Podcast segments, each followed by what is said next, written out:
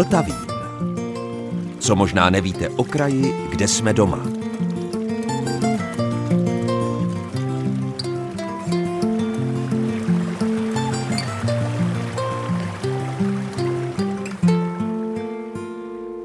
Posloucháte Český rozhlas České Budějovice, posloucháte Vltavín a dobrého dne i poslechu vám od mikrofonu přeje Zdeněk Zajíček. Nedaleko dolního dvořiště, takřka na samé hranici naší republiky s Rakouskem, najdete vesničku, která se jmenuje Tichá. Ta bývávala v historii velká i hlučná. Po druhé světové válce se stala skutečně tichou, malou a zapomenutou. Za posledních 15 let tam nadšenci ze Združení Hrady na Malči doslova vykutali ze země zapomenutou tvrz. A protože tam průběžně jezdím celé ty roky, tak jsem si pro vás připravil souhrn a výběr z reportáží, které jsem na tiché natočil. Za chvíli, po písničce, začneme tím, jak to na tiché vypadá teď. Poté si poslechneme, jak to celé začalo a jak to probíhalo a nakonec se vydáme za hranice do Rakouska, přesněji do rakouského Wildbergu, kde byl vězněn i náš král Václav IV.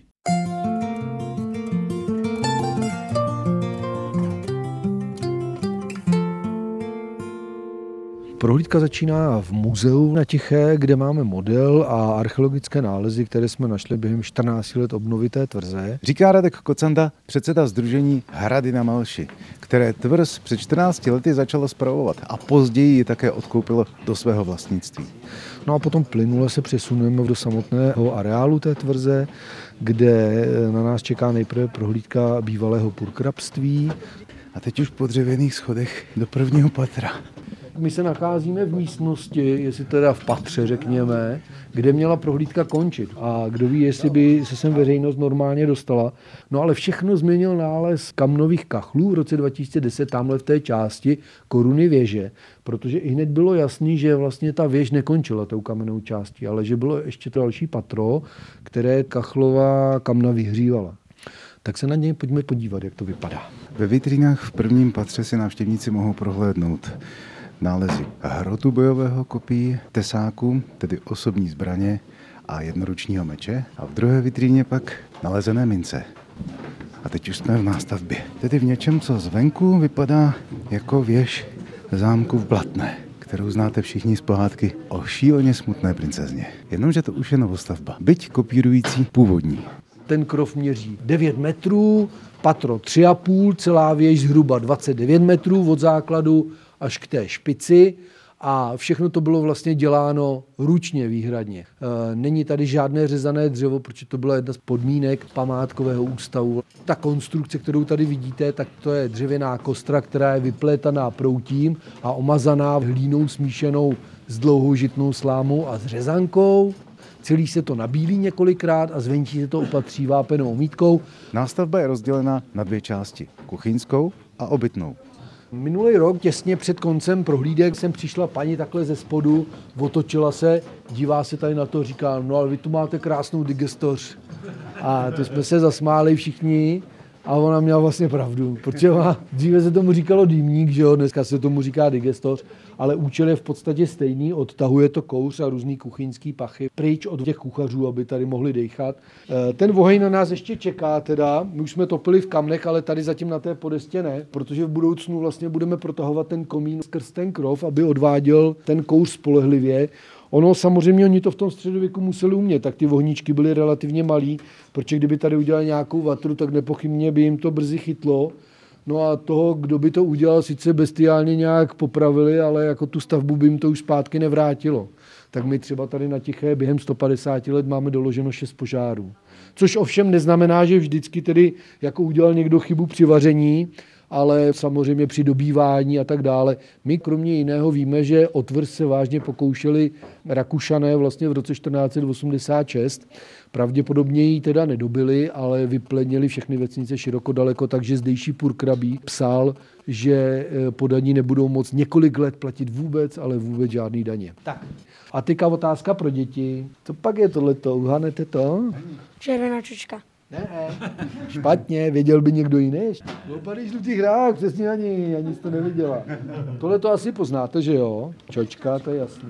Prohlídku kuchyně s dýmníkem a ohništěm máme za sebou. Teď můžeme přejít do hlavní místnosti, takzvané návštěvnické. Myslím si, že i dneska my, kdyby jsme byli ten pán, který by tady měl trávit nějakou dobu, tak bychom se tu cítili velmi pohodlně. Dá se tu i v pohodě v zimě přebývat, protože ty kachlový kamna původem někdy kolem roku 1330 mají ohromnou výhřevnost. Kromě jiného teda jedna otázka pro vás. Něco jim chybí oproti každým dnešním kachlovým kamnům. Poznali byste co? Ne, ne, podáte se. Glazura. Oni totiž glazuru tenkrát ještě neznali, takže oni jsou opravdu vypáleni jenom z hlíny, jsou to hliněný kachlový kamna.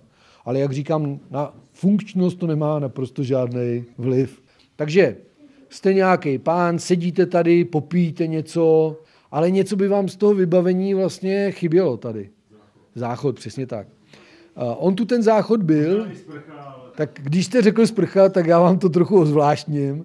Hygienické návyky středověkého člověka byly trošičku jiný než dnešních lidí. Tak takový pán, který by tady bydlel, by se asi nepochybně koupal v té vedlejší místnosti, takže tam by byla velká díže nebo káť, řekněme, oni by mu ji naplnili vlastně ohřátou vodou. On by teda schodil ze sebe všechno, ale oblékl by na sebe tak, takový dlouhý háv, noční košily téměř, vlezl by do té nádoby, dali mu tam prkno, že ho přes ní asi mohl debužírovat, popíjet víno a tak dále, zatímco sloužící na něj nanášeli voné masti. Ale ne jako na něj, ale na tu košili. Jo. Když si sem dneska dostanete, tak si tady můžete připadat téměř jako v sauně, protože dole dřevo, nahoře dřevo, po stranách dřevo, kachlový kamna, který to krásně vytápějí. Ve skutečnosti ovšem tady bylo uh, velmi pestře vymalováno. Středověký člověk měl hrozně rád barvy, chodili rádi hodně barevně oblíkaný, bydleli v krásně vymalovaných místnostech, takže nás to čeká letos na podzim. A možná i příští rok, kdybyste sem přišli, tak to tady nepoznáte, protože to bude mít úplně jinou tvář.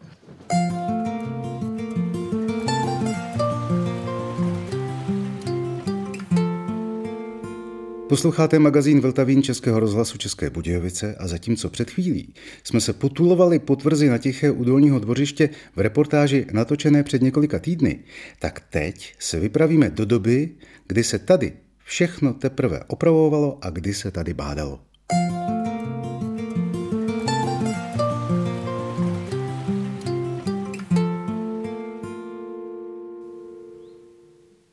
Slyšíte to ticho? Na světě jsou místa, o kterých stoprocentně platí pověstné nomen omen. Tady je ticho a jsme takzvaně na tiché. Čili přesně řečeno v osadě jménem Tichá, kde je většinou naprosté ticho. Byť pravda, to ticho občas ruší stavební ruch. Jak je ta čeština krásná a dá se s ní krásně hrát. Tichá a ruší tady ruch. Ale má to své opodstatnění. Tvrz na tiché je jedním z míst, které v posledních letech doslova a do písmene vstávají ze země vzhůru. Prostor kolem původní věže celé tvrze byl totiž ještě přednedávnem podzemí. A ten ruch, který slyšíte, tak to je stavební výtah právě nahoru na tvrz. A tam se vydáme. Radku, vemi prosím tě ten mikrofon. ano, dobrá. Tak a my teďka už se díváme na moderátora Zdeňka Zajíčka, která překonává nástrahu ve výšce asi zhruba 16 metrů ve vzduchu a oknem vchází do hrázděného patra věže tvrze, protože jinudy to vlastně není možné, takže trochu je to i gymnastika, ale on to dal. Je to trochu adrenalin. Radek Kocanda ze Združení Hrady na Malši už se představil sám tím, že mi na chvíli vzal do ruky mikrofon. Radku, když jsem říkal na začátku, že e, výtah jede nahoru na tvrz, tak jsem se v podstatě na jednu stranu možná přeřekl a na druhou stranu jsem vlastně řekl pravdu, protože původně jsem myslel, že samotnou tvrzí byla jenom tato věž. No, myslelo, ale skutečnost je trochu jiná. Samozřejmě k té věži patří poměrně rozsáhlé zázemí, které kromě jiného obsahovalo i palácovou stavbu, ubytovací stavbu a potom eh, samozřejmě zázemí. Takovou zvláštností další, která výrazně eh, modifikovala vzleté tvrze, byla stavba Branské věže, kterou se teda vcházelo přes bahna anebo nějakou zamokřenou plochu do té tvrze samotné. A teď jsme úplně nahoře, na té původní kamenné části, ale kolem nás je další stavba, čili nástavba. A ta nástavba je hrázděná. Ta tady takhle původně kdysi byla, nebo tu byla jenom ta střecha? Tak docela určitě to bylo nějaké patro. Eh, my úplně přesně nevíme, zdali bylo hrázděné a dá se to s vysokou mírou pravděpodobnosti předpokládat. Při archeologickém výzkumu v roce 2008 právě na koruně té věže byly nalezeny zlomky komorových kachlů. To byl jasný doklad toho, že tady existovalo nějaké otopné zařízení. A tudíž samozřejmě, protože otopné zařízení pravděpodobně nebylo eh, ve střeše umístěno, tudíž vlastně z toho vyplývalo, že se tady určitě postavilo i nějaké patro, které mohlo plnit eh, nejenom obrané, ale i částečně ubytovací služby. No vy už tady to otopné těleso stavíte, protože vidím dýmník, je to tak? Je to tak. Je to tak. A pod tím plotnu kamna? Topeniště, dalo by se říct. Teď jsme skutečně až nahoře na samotném vrcholu původní kamenné věže. Ale zvláštností je, že jsme v krytém prostoru, protože nahoře na tom kamenném konci, dá se říct, na tom věnci, se postavil i další věnec a ten je ze dřeva. Je to trámová konstrukce, která přesahuje tu zeď asi tak o půl metru do každé strany. A na tom přesahu se staví další zdi a ty zdi jsou hrázděného typu. To znamená trámová konstrukce něčím vyplněna. Čím jste to vyplňovali? Ptám se Filipa Trunečky. Buď to se to vyplňuje dřevěnými štípy nebo nařezanými kusy větví, které jsou zašpičatěné sekerou a do takových kapes a drážek v těch dřevěných prvcích se natlučou tyto dřevěné špány a poté se teda na ně nanáší hliněná mazanina, taková směs z hlíny, slámy a slaměné řezanky.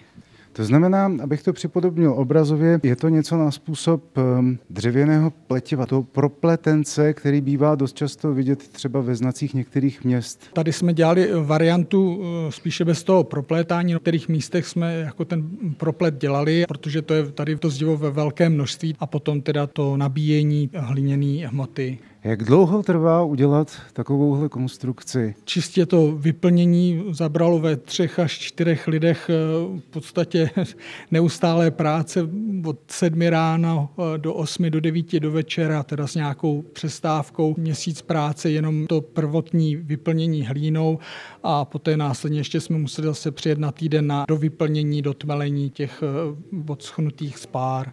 A výsledek je, že se to ještě přebílilo, aby toto vápno spevnilo. Jako na závěr vlastně z té vnitřní strany, v tom interiéru, to má jako povrch eh, teda jenom vápené zalíčení a zvnějšku, aby to bylo chráněno proti splavování deštěm, tak je na tom tenkovrstva čistě vápená omítka, namíchaná tady z místního písku, který jsme si sami tady vyplavený z lesa natěžili, přesáli, namíchali s, s odleželým hašeným vápnem a poté teda líčeno vápnem.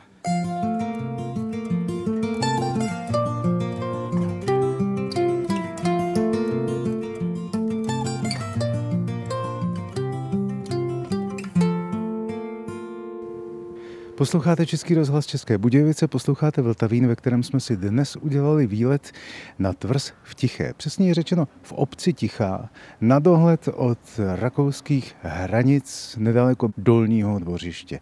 Tvrz Tichá patří Združení Hrady na Malši. A mým dnešním průvodcem je jednak Radek Kocanda, předseda Združení Hrady na Malši a jednak Filip Trunečka. A s tím si teď povídáme o nově postavené hrázděné nástavbě na vrcholku tvrzní věže. Jak když se tady kolem toho rozhlížím, tak si říkám, v dnešní době je tady, teď v tuto chvíli tato stavba v Jižních Čechách dá se říci unikátem, a nejenom v Jižních Čechách, protože tyhle hrázděné konstrukce bývaly kdysi zjevně běžné, ale už to není. Proč? Ty konstrukce teda ve středověku byly užívány často, ale po těch eh, častých požárech v době renesance to ustoupilo pevnějšímu stylu stavění z kamene a z cihel. Ona tahle ta konstrukce má totiž takové své pohádkové kouzlo, protože většinou trámy bývají do tmava, ta výplň bývá nabílená, takže to evokuje opravdu nějakou pohádkovou stavbu. A teď už tam zbývá jenom ta sněhurka sedm trpaslíků nebo nějaké podobné bytosti. Kdyby si někdo chtěl dneska něco takového postavit, Doporučoval byste mu to? Například v Anglii ještě dnes, ne teda celá běžně, ale, ale je to jeden ze způsobů, jak se tam i domy staví, to znamená, že to hrázděný zdivo se stále používá. E, nicméně k té viditelnosti těch dřevěných prvků v tom hrázdění je potřeba podotknout, že ano, opravdu je to spíš e, projev takového toho pohádkového nadšení a takového romantismu, který vlastně začal v tom 19. století a vyplývá to z toho, že to vápené líčení, které by teda původně pokryvalo opravdu celou tu plochu toho hrázdění z těch těch trámů samozřejmě dříve odpadá než z těch výplní a po nějakých letech, dejme tomu neúdržby, to, tak to mohlo začít vypadat a potom v tom 19. století už se to záměrně začalo třeba i ty dřevěné prvky nátěrem vypichovat tak, aby prostě to hrázdění se esteticky uplatnilo. Nástavba vzniká v původní středověkou technologií. Teď přijdeme do druhé místnosti. Tady u té dřevěné konstrukce vzniká ještě nějaká cihlová. Co to bude? To je vlastně podstavec pro kachlová kamna, která budou stát v té nobl místnosti, která sloužila vlastně pro nějaké lepší návštěvy na tvrzi, mohla sloužit i jako dočasné ubytování a pochopitelně, protože hostila významnější hosty, tak byla i náležitě vybavena kachlovými kamny s komorovými kachly a z druhé strany té technické části toho rázděného patra se do těch kachlových kamen přikládalo. Tvrz na Tiché v podstatě spadá do záměru a působnosti spolku Hradu na Malši. Říkám to dobře? Je to tak, je to vlastně jediný objekt, který spolek Hrady na Malši vlastní ze 100%. A tady teď nahoře v těch 14 metrech nad zemí, v té nově vznikající hrázděné konstrukci, kde toho bude evidentně hodně na podívání, tak bude co? Celá věž bude vlastně zahrnovat jednu prohlídkovou trasu, no, to znamená to hrázděné patro, včetně té celé té věže i sklepa, který tady je taky, eh, bude otevřen veřejnosti. Eh, bude to zároveň vůbec nejjižnější hraní rozhledna v České republice což je taková kuriozita. A také pochopitelně asi logicky, když to má být něco na způsob rozhledny, tak i rozhled do okolí. Kam všude se odtud dá vidět? No tak je tady vidět nejvyšší hora Novohradský hor Kamenec a potom eh, kopce, které jsme zatím neidentifikovali směrem na Šumavu. Tady odsud je teda vidět poměrně hodně daleko, ono vlastně z celkové té výšky eh, nějakých 16-18 metrů, ze kterých bude teda ten výhled vlastně dohlédneme, eh, myslím si minimálně na kopce, vlastně, které jsou ve vojenském újezdu v Boleticích a možná, že ještě dál. Tady je kromě jiného vidět ta nejbližší část celého okolí, kterou z části tvoří veliký rybník. Jak ten je starý? Ten je opravdu hodně starý. On tady rybník vlastně eh, povstal pravděpodobně s budováním vlastně té tvrze někdy na konci 13. století. Jisté ovšem je, že byl asi tak třikrát větší než je dnes, protože ty původní hráze vlastně my jsme našli, ověřili archeologickým výzkumem ale v průběhu času došlo vlastně k vypuštění toho rybníka a některé stavby, které tady dneska jsou, tak byly postaveny do rybníčního dna. To znamená, tak jak se postupně dozvídáte o tom okolí a o té historii okolí, tak jste se dozvídali právě o té tiché. A když jsem si na začátku říkal, že tady je ticho, občas přerušené stavebním hlukem, tak si vzpomenu na rok zhruba 2007, kdy jsem tady byl poprvé a viděl jsem skutečně jenom tu původní kamennou konstrukci věže. A to ještě, dá se říct, z části rozpadlou a odpadlou, protože v ní zely dvě velikánské díry. Za ty roky se to neuvěřitelným způsobem změnilo, tady to prostranství. Začaly tady vyrůstat základy nějakých zdí, začala se tady dostavovat přístavba nahoře na té věži. Věž je zacelená, vedly do ní svého času schody, které ještě určitě povedou tady uvnitř. Prostě plno se toho změnilo. Co všechno? Těch změn je tady opravdu veliké množství. To vydá skoro na jeden samostatný pořad. Především byl celý areál tvrze archeologicky proskoumán poměrně podrobně, to znamená, my jsme zjistili vlastně základy obvodových zdí, všech dalších konstrukcí, které tady v té tvrze byly umístěny. Ať už to bylo nějaké obytné stavení pro purkrabího, hospodářská stavení, kuchyně, stáje tady byly určitě. Objevili jsme druhou věž vlastně, takže Tichá měla nejenom jednu věž, ale měla dvě věže. Ta druhá byla branská a vstupovalo se po mostě touto branskou věží do samotného obvodu té tvrze. Dopřesnili jsme, a o tom jsme vůbec neměli tušení, ten archeologický výzkum v roce 2012, kdy jsme objevili původní nejstarší sklepení, které bylo pod Purkrabským palácem, s velmi cenými nálezy eh, hrncových kachlů původních, které byly součástí nějakého krbového tělesa, které ten palác vytápilo. Eh, zjistili jsme kromě toho i to, že vlastně eh, ta Tvrz byla opevněna po celém svém obvodu. Na straně východní to byl hluboký příkop a na straně západní a jižní vlastně se jednalo o nějakou vodní plochu, protože vlastně v rámci eh, geologického výzkumu pod budovou zázemí tvrze jsme našli zbytky vodních rostlin, takže víme, že vlastně v tom předpolí, kde ten příkop není, tak byla nějaká vodní plocha, která se překračovala pomocí zhruba asi 15-metrového můstku a tím pádem případným útočníkům byl stížen přístup k té tvrzi z této strany. Tak, takže nás čeká cesta zpátky. Radku, já ti zase podám mikrofon. Ano, takže další gymnastická vložka. Bere to sportovně. Je vidět, že ještě máme na to léta, aby jsme se pohybovali v takovýchto extrémních pozicích, že nám to nevadí úplně. Zatím to jde. Ale mě nesmí spadnout mikrofon dolů. Takže předpokládám, že cesta nahoru pro návštěvníky, až se to otevře a zprovozní, povede vnitřkem věže, nikoliv vnější konstrukcí tak jak jdeme my? No tak eh, vstupovat se do tvrze bude původním schodištěm, protože eh, když jsme sem přišli v roce 2007, vlastně tak byl poražený ještě dodatečný vchod přízemí. To samozřejmě jsme zazdili, takže se bude chodit po schodišti, které bude tu věž obtáčet vlastně v podstatě do prvního patra a potom vlastně vnitřním schodištěm vlastně se bude vystupovat až do toho hrázděného. Takže to, co jsme teď absolvovali, tu procházku zvenku kolem té hrázděné přístavby, tak to byl v podstatě životní zážitek, který už hned tak někdo nebude mít. Já si myslím, že se asi nebude opakovat uh, už vůbec, protože vlastně následní opravy toho hrázděného patra z venkovní budou probíhat určitě z lana, což eh, si uděláme částečně sami, částečně nám pomůžou kamarádi horolezci uh, a že by se tady stavilo někdy vlastně takový lešení, jako je tady dneska, není vůbec pravděpodobný. Takže máme opravdu archivní záznam. I té dopravy nahoru, i té dopravy dolů. Přesně tak.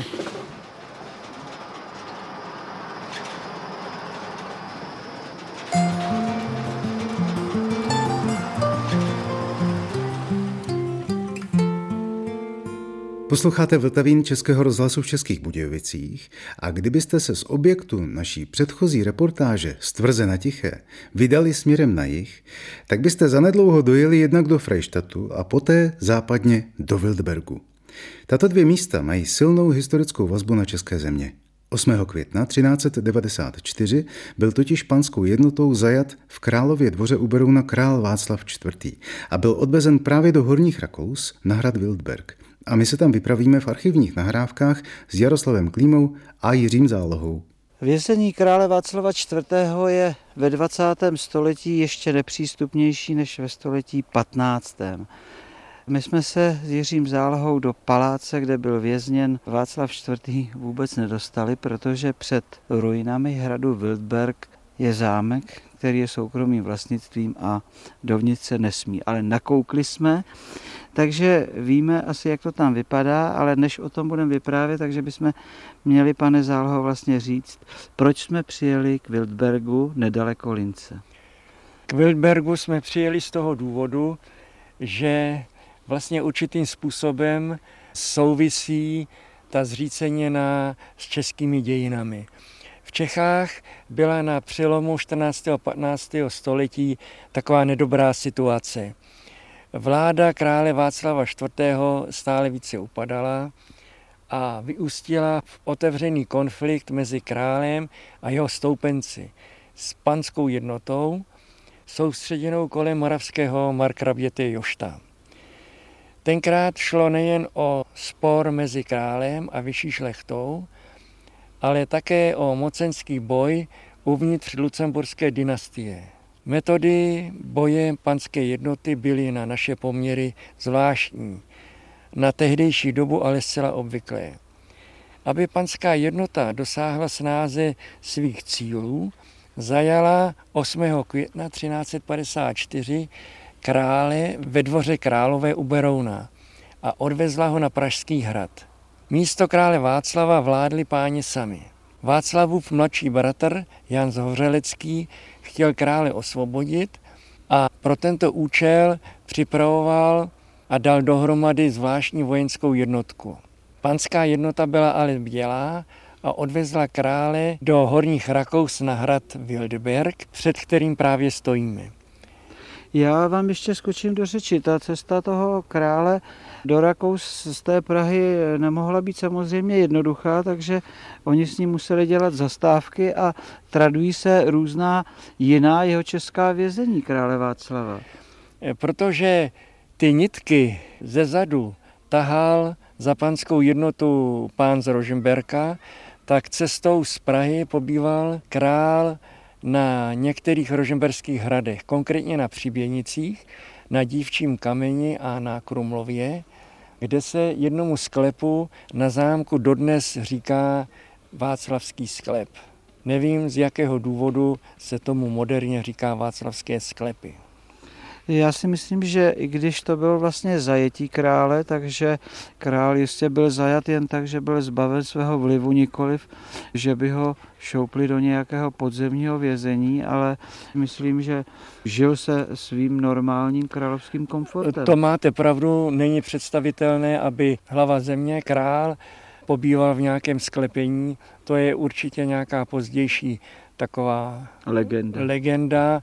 Takový člověk musel být plně zajištěn, měl při sobě alespoň malý dvůr, to znamená služebníky a takové lidi. A tak eh, určitě pobýval v některém pokoji na hradě. No a my se vlastně dostáváme k hradu Wildberg, který byl eh, založení velmi raného, vznikl už v první polovině 12. století a tehdy zde vznikl takový překrásný palác a celá gotická stavba je ovšem dnes zcela v ruinách. Když jsem řekl, že je nepřístupný, tak jsem tím chtěl také naznačit, že tady na tom potoku je tak strmý svah a tak strmý ostroh, že ten hrad byl tedy téměř z té strany nedobytný a na druhé straně toho ostrohu vlastně už je dnes připraven onen známý zámek, o kterém jsme řekli, že je v soukromém držení a přes něj jsme se mohli dostat jenom k nakouknutí do toho paláce. A já jsem tam viděl dvě lípy, vlastně jsem popošel dál, abych splnil vaše přání najít Václavovou lípu. A ty lípy vyrůstají vlastně z ruin, z doby, kdy ten zámek vyhořel to bylo v 17. století. A proč jste chtěl, abych tady našel lípu? To proto, že ve starých rakouských průvodcích je o tom výslovně zmínka. Je zajímavé, že v mladších průvodcích už tomu tak není a to zřejmě proto, že ta lípa během doby byla poražena nebo byla povalena větrem. Ještě jenom maličkost k té historii hradu, abychom si ujasnili ty dnešní poměry vlastnické, které zde panují. V roce 1665 hrad vyhořel a byla obnovena jen jeho, teda ta spodní část, bývalé předhradí a opatřena dvorem s arkádami. Ty arkády tam jsou. To všechno jsme viděli a připravuje se tam divadelní představení. Ostatní části hradu s palácem zůstaly zříceninou. Když jsme se tam nakoukli jenom mezi stromy, tak to byl obraz dosti smutný, zvláště proto, že podle informace, které jsme od správkyně objektu obdrželi, nelze očekávat v dohledné době, že by byly peníze na nějakou důkladnou opravu celé zříceniny. Ještě jednu maličkost. Našel jsem v literatuře německé, že králi Václavovi IV. říkali Wenzel der Faule Václav Líný. To jsem teda nikdy neslyšel. Takže zřejmě to bylo proto, že se tady na tom zámku Wildbergu příliš asi nenamáhal s nějakou horečnou činností, aby se vrátil zase zpátky na trůn. Dost možná. Ještě několik slov o tom vysvobození králově. Král byl nakonec propuštěn ze zajetí, ale musel zástupcům panské jednoty zaručit své určité ústupky. Když se vracel do Prahy, tak 3. srpna 1394, čili zhruba tři měsíce po svém zajetí, vydal v Českých Budějovicích listinu, v níž prohlásil, že se nechce majitelům hradu Wildberku, Kašparovi a Gundakarovi ze Starnberku mstít za to, že ho věznili na svém hradě. Starnberkum patří de jure ten hrad až do dnešní doby. Nynější nájemce má vlastně ten objekt jenom v nájmu a nemůže s ním majetkoprávně disponovat. No a my můžeme tedy dodat, že hrad je nepřístupný, ale pokud pojedete na Linec cestou přes Studánky a Bad Leonfelden, tak můžete vidět po pravé straně v úžlabině potoka takovou krásnou kulatou gotickou hlásku a to je vlastně jeden z nejstarších zbytků onoho hradu, kde byl hostem nebo vězněm, jak chceme, král Václav IV.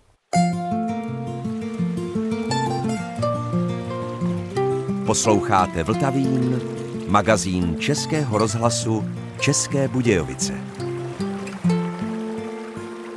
S Jiřím Zálohou sedíme na klidném místě mezi 20. stoletím a středověkem. Tady, kde sedíme na lavičce, probíhal městský příkop, obraný příkop města Freištatu a kousíček za námi je jedna brána, která je vlastně naše. Té bráně říkají Freištačí česká brána, na rozdíl od druhé brány, které říkají Linecká brána. Ta česká brána je pochopitelně obrácená na tu stranu do Čech, Linecká do vnitřního Rakouska. Freistadt sám leží v takovém plochém údolí a vedla jim už od dávných dob, při nejmenším v dobách římských, cesta z rakouských zemí do Čech. Už v desátém století se v místech města konávaly trhy, k jejíž obraně byl postaven hrad. Z toho hradu se nedochovalo nic. Potom byl na jeho místě postaven zámek, který prošel mnohými změnami a zachovala se z něho jenom věž a část obytných budov.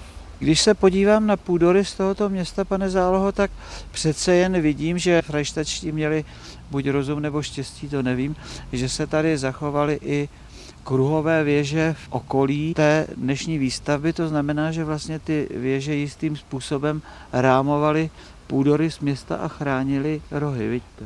No, podívejte se, to město ve středověku by bylo normálně vystaveno snadným, bych řekl, nájezdům, náporům nepřátel a muselo se připravit na to, aby se v případě nějakého konfliktu mohli bránit. Z toho důvodu byly postaveny ty brány jako průchozí objekty do města, potom hradby, které se zachovaly z části jenom na několika místech a do některých částí byly vystavěny už jaksi novodobé, no novodobé z minulého století budovy a několik věží kulatých takových hlásek se zachovalo, které byly postaveny pro stejný účel jako ty hradby.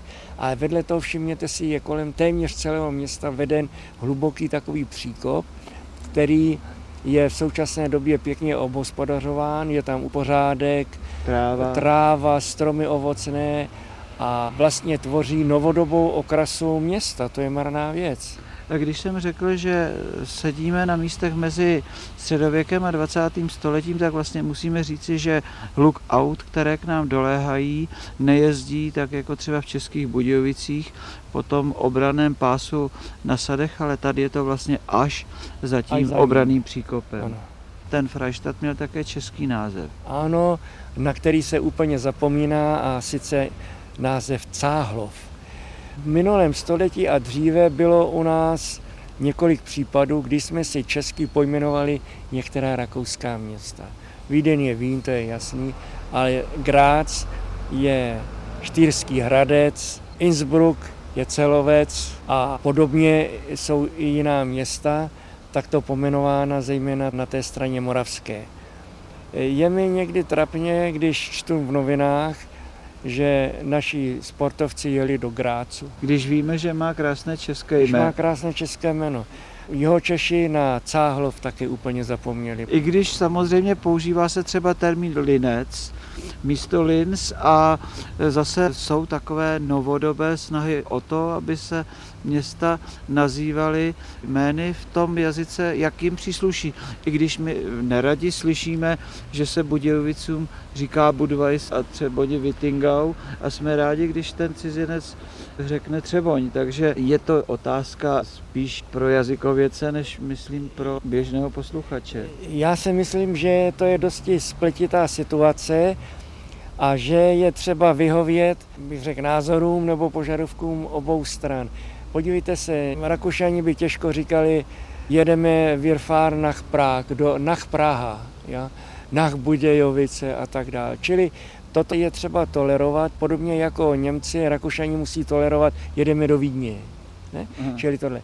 Jiná věc je, když se vydávají mapy v Německu nebo v Rakousku vnitřního českého území. Tam máte třeba hluboká a oni to skutečně seriózně dodržují, aspoň pokud je mi známo a musím jako říct, že na to při různých jednáních naší jeho čeští historikové a prostě činitelé tlačili, aby byla tam na té mapě skutečně hluboká a ne Fraunberg. Ono je to i pro pohodlí těch lidí, kteří do Čech přicházejí, zejména mladších, kteří jsou odkázáni na orientační tabule při silnicích, směrovací tabule modré. Ne? Čili oni tam mají napsáno hluboká. A hledají Fraunberg. A hledali by Fraunberg. To by nešlo dost tak dobře dohromady. Čili když v nedávné době byla ve Vídni vydána taková publikace popisující technické památky na obou stranách hranic, tak jsme prosadili, že se tam psala ta jména česky, aspoň ta hlavní. My se opět vrátíme do Freištatu. Mluvili jsme o branách. Brány se ve Freištatu zachovaly vlastně dvě. Linecká a česká. česká. Čím se od sebe ty brány liší? pro návštěvníka Freištatu? No, liší se především vnějším tvarem a částečně také velikostí. Ta linecká brána je větší, česká brána je menší a navíc Čechy snadno pozná. Nesnad, že by to znamenalo, že jsme si ji už devastovali, ale ta česká brána nemá střechu, zatímco ta linecká má krásnou sedlovou střechu. No, je to pravda. A já ještě mohu dodat jednu zajímavost. Pokud budete ve Freištatu, podívejte se na tu druhou lineckou bránu.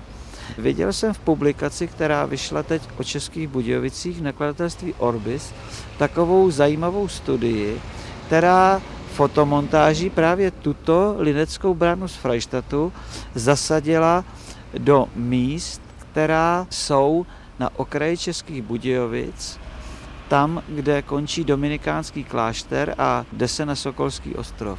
Tam patrně nějaká brána byla a kdyby tam takováhle linecká brána stála, tak by ty Budějovice vypadaly ještě krásnější. Ovšem místní podnikatelé by nadávali, protože by se nemohli dostat do města s velkými nákladními vozy.